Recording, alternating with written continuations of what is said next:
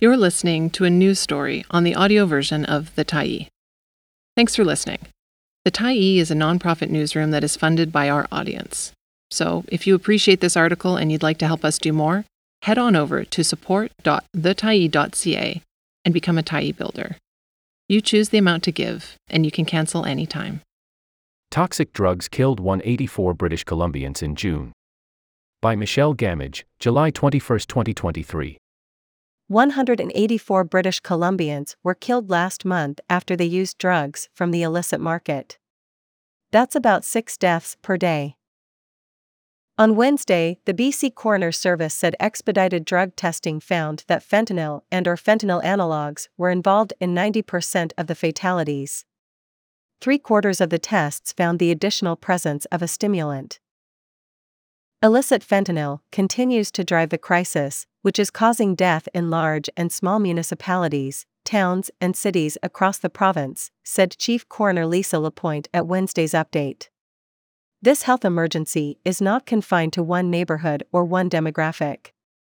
Anyone accessing an illicit substance is at risk of serious harm or death. So far, this year, 1,200 people in the province have lost their lives to toxic drugs, according to the BC Coroner Service. More than 80% of those deaths happened indoors, with half of those deaths happening in a private residence.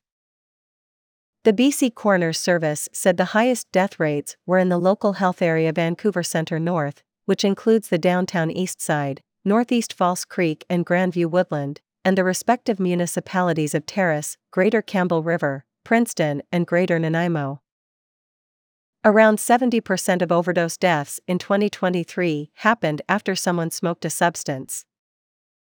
So far this year, the toxic drug crisis has disproportionately impacted middle aged men. 70% of the people who have died were ages 30 to 59 and 77% were male.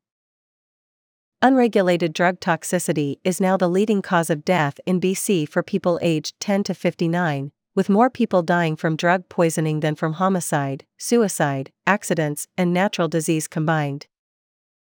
Since a public health emergency was declared by the BC government in April 2016, 12,509 British Columbians have died because of unregulated drugs. By comparison, last month, the BC Centre for Disease Control posted its latest update on COVID 19 deaths. From April 2020 to June 2023, 4,167 people died from COVID 19, with an additional 1,458 people dying last year within 30 days of testing positive for the virus, but not because of the virus. That's around 1,042 people dying every year since the COVID 19 pandemic was declared a public health emergency. Comparing those deaths to ones from toxic drugs, around 1,831 people have died every year since the toxic drug supply was declared a public health emergency. Another way to conceptualize those numbers is to compare them to the population of a town. More people died this year than live in the town of Ashcroft, population 1,182 according to the 2021 census.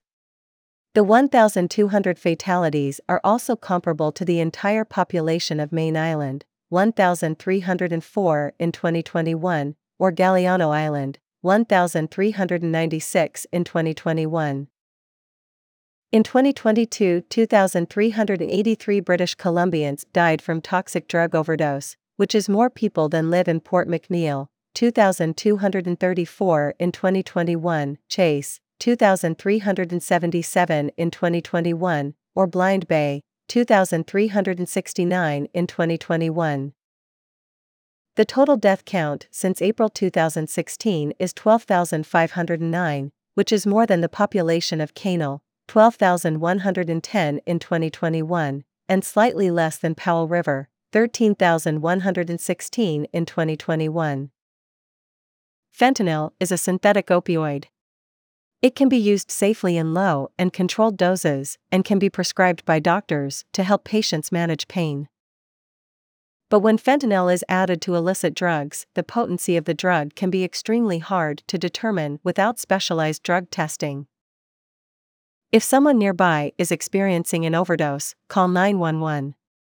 Naloxone, also known by its brand name Narcan, can reverse an opioid overdose if you or someone nearby is able to administer it before paramedics arrive. The BC government is distributing naloxone kits for free through most pharmacies, which also offer training on how to reverse an overdose.